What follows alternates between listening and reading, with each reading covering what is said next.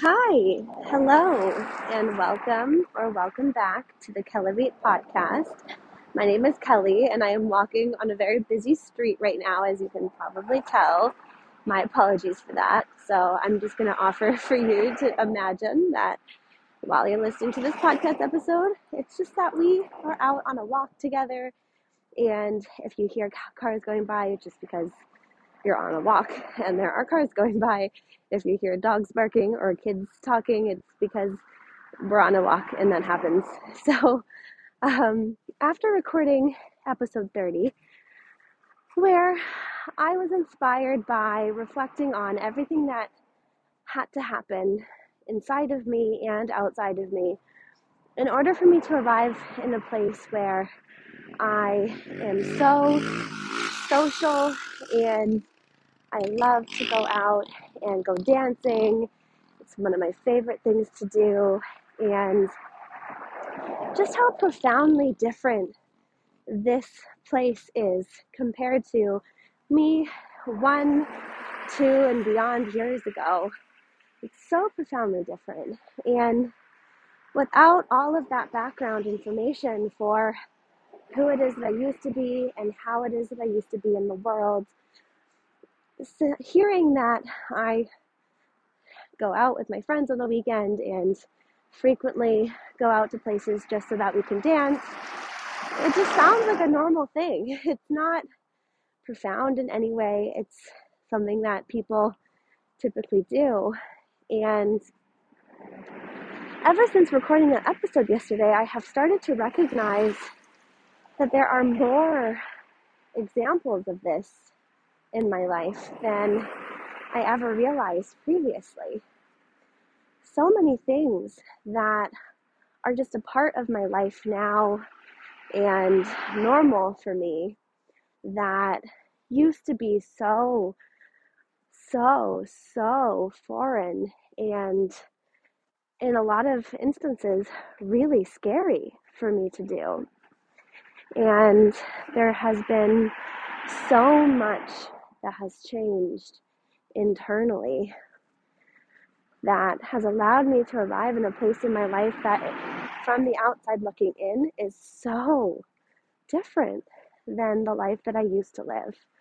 And last night, I was going to the grocery store to pick up some ingredients to recreate a meal that I was craving that I had gotten at a restaurant on the weekend.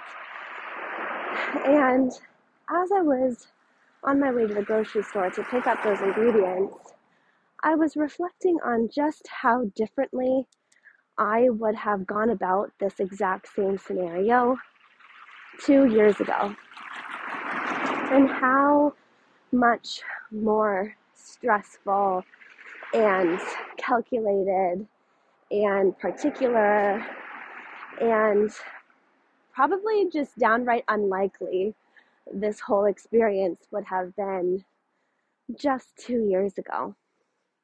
Something as simple as thinking to myself, that meal that I had on the weekend at that Greek restaurant where it was just like a plate of rice and falafel and sauce and veggies it was so good and it was so satisfying and comforting. I really want to make that now. Let me just go to the to the grocery store and get some rice and cook it without measuring it. Just put it on my plate. Pick up some sauce without looking at which sauce is the least amount of calories or going way out of my way to go to some weird health food store that sells like zero calorie sauces without watering down the sauce so that it is less calories and that I get more out of it, without measuring it, without cooking or roasting the vegetables in the oven, um, and straying away from using oil and just doing everything in my power to control that meal and make it and manipulate it so that it was the least amount of calories and hit the, um, the most amount of boxes that I could hit that would make me feel safe eating that meal. Like it has this much protein, it's under this many calories, it doesn't have oil in it, it all of these things that I had learned to govern my food choices by that completely ignored so many other aspects of nutrition other than just what is going to control my body to be the smallest size it can possibly be. And my relationship with food has, of course, changed so much over the years. And it's funny to reflect on my past self because there were times where I really believed I had a very healthy relationship with food. And to the outside world, it looked like I did too. I was constantly receiving validation from the outside saying that I am so healthy and I'm so admirable for the amount of discipline that I have and like how much I take care of myself and take care of my body through making all of these very disciplined and structured choices with my nutrition. And that is all great and that served me, I'm sure, very well for the time in my life that I was in. But there was just so much hiding underneath the surface level validation that I was getting, supporting that what I was doing was okay, that it was healthy, that was actually proving that what I was doing was so profoundly opposite to healthy. And there were so many aspects of health that I was ignoring in that old approach to eating. And it just feels so unbelievably freeing to just have something that I want to eat and not moralize it, not call it good or bad, not measure it based on how many calories it has, how much fat does it have, how filling is it, would somebody else look at this plate and call it healthy? Would I be validated or would other people think that I am like cheating on my diet by eating this? Like there were just so many other factors that I used to use to determine how and what I was eating that I just don't entertain anymore. And because I'm not entertaining that laundry list of arbitrary expectations in within my nutrition choices anymore, food takes up so little space in my mind. And I really want to emphasize and talk about my experiences with hyper food focus in the past because I held a lot of shame around it for a very long time and was so ashamed of it that I actually kind of repressed it and wouldn't even acknowledge that it was true. And in a lot of ways, actually, would go so far out of my way to pretend that I didn't think about food as much as I did. So, like, if I was with a friend and they, like, the whole time that I was with them, I was just so hungry because I hadn't eaten all day because I didn't know if we were going to eat. And so I just to avoid being in a situation where I was going to have to eat something on top of what I already ate and then feel guilty for it, I would just starve myself. And rather than going and asking ahead of time, like, hey, do you want to go out for lunch later? Or like, should I eat beforehand? I would just, I didn't want people to know that I thought about food in advance. So I would just not, and I would just starve myself instead. And then I would be with my friend, and maybe for hours, I would just be thinking about, oh my God, are we going to eat? Like, I don't know how much longer I can go. I'm really hungry. I haven't eaten yet. Like, should I say something? But if I say something, are they going to think that I'm weird? Are they going to think that I think about food too much? Like, are they going to judge me? Like, have they eaten yet? if I mention that I haven't eaten yet and that I'm hungry, and then they say they haven't eaten yet either and they're not hungry, like I'm gonna feel like shit about myself because then maybe I shouldn't be hungry and maybe I should be more disciplined and not think about food so much, just like them. Like there was just so much mind drama around food constantly. And it really robbed me of my ability to be present and just enjoy aspects of my life like friendships and relationships and just spending quality time with people because I was so much in my head thinking about my next meal and my last meal and when I was going to get to eat again and how I was going to control it and what I was going to have to do to make up for it if I wasn't able to control it. And there was just so much food on my mind constantly that it was the first thing that I thought about in the morning and the last thing that I thought about before bed. And my whole day seemed to revolve around it. Every single task in the day was just something to check off the to do list until I could eat again because I was so hungry and so focused on food that it just felt like my body and my mind were in survival mode. Like food was scarce, and even though it was scarce because I was purposely restricting it, my mind and my body were still responding as if there was some kind of famine. And food was really all I thought about. And I revolved my whole day around it for so many years. And I held a lot of shame around that. I didn't want people to know that I thought about food as much as I did. I didn't want people to perceive me differently because of it. I wanted people to just have this very curated perception of me, of someone who is just naturally thin and naturally fit and just like likes to eat healthy and doesn't have that much of an appetite. Like I tried so, so hard to control other people's perception of me down to the itty gritty details of how other people perceived my relationship with food. And I would pretend and I would manipulate. And if a friend was like, hey, like, do you want to get lunch? And I had been thinking about it for the last like three hours, how hungry I was, and if we were going to eat, and if she was ever going to mention it. And it's all I could think about. It was playing constantly in the loop in the background of my mind for the last three hours. And then she would ask me that.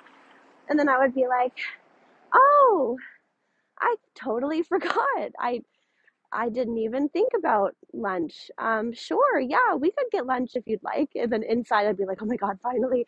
Oh my God, don't mess this up. I'm so hungry. I need to eat. And then externally, I'd be like so chill and like trying to pretend like it was not that big of a deal and that I hadn't been thinking about it at all. It's just so, so, so funny.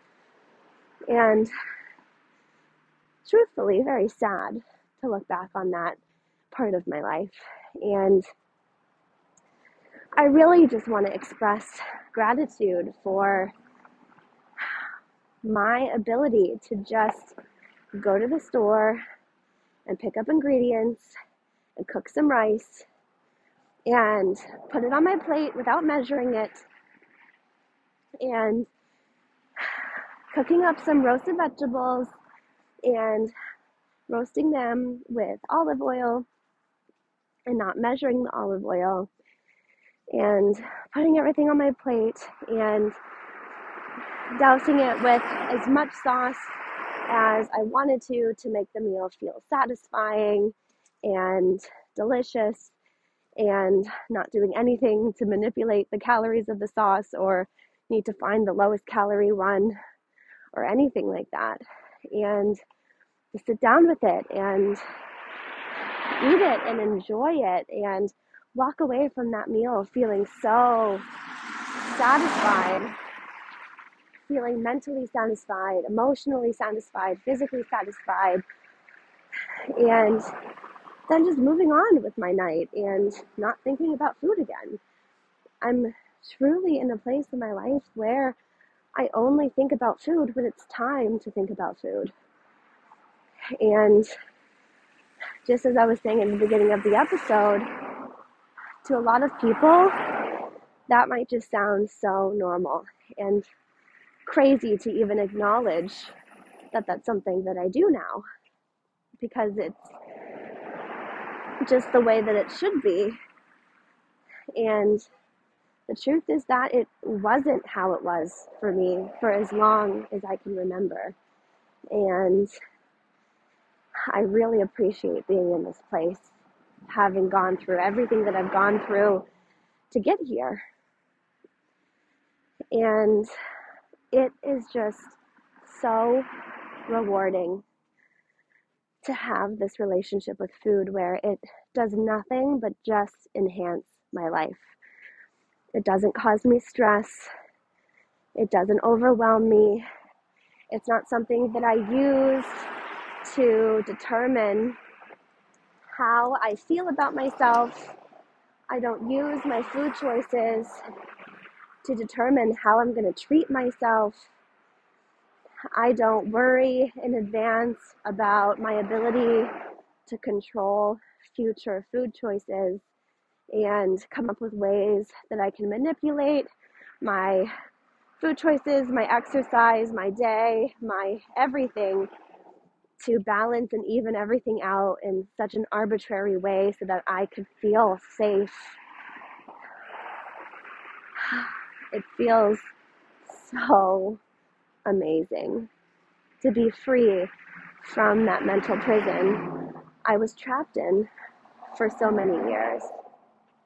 And I just wanted to share that very quickly because it was on my heart. And I'm noticing more and more of these subtle things in my life that have become so normal and, and are probably from the outside considered very normal, but have actually taken a lot in order for me to be here and for this to be my normal. And I wanted to share it too, just in case you are in a place where you feel like your relationship with food, or with exercise, or with your body, or with money, or with drinking, or with anything is in a place where it is controlling your life more than you would like it to be, and you hold a lot of shame around that, I want you to just know that you're not alone and that it's okay and it's it's so common to have these disordered relationships with different substances in our life because we are just constantly looking for ways that we can control external things so that we can feel safe. And food was one thing that I latched onto, controlling in order for me to feel safe from my worries and my fears of other people's judgments of me, of rejection, of confirming that I wasn't good enough. And I'm grateful that I had that vehicle to make me feel safe when I needed it. And I'm so grateful that I eventually got to a place where I recognized that it was no longer making me feel safe. In fact, it was making me feel the complete opposite.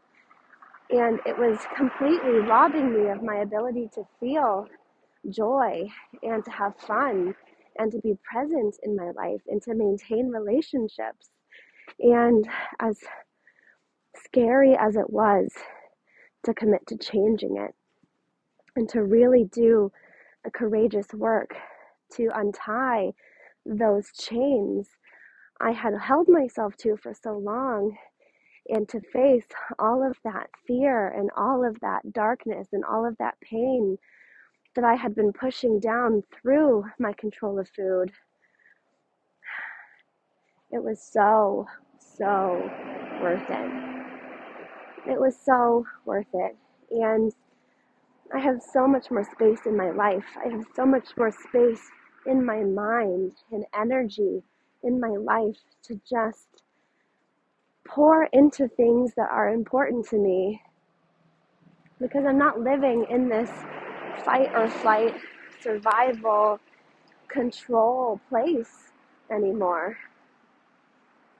And my life has become so much more vibrant and fulfilling and filled with so much love and connection and fun and presence. And I will forever scream from the rooftops just how worth it this journey was. And with that said, I am going to end the episode there. If you have listened to this whole thing, oh my gosh, that is so crazy to me. I so look forward to connecting with you over my next breakthrough. And until then, I hope you have the absolute best day of your life so far.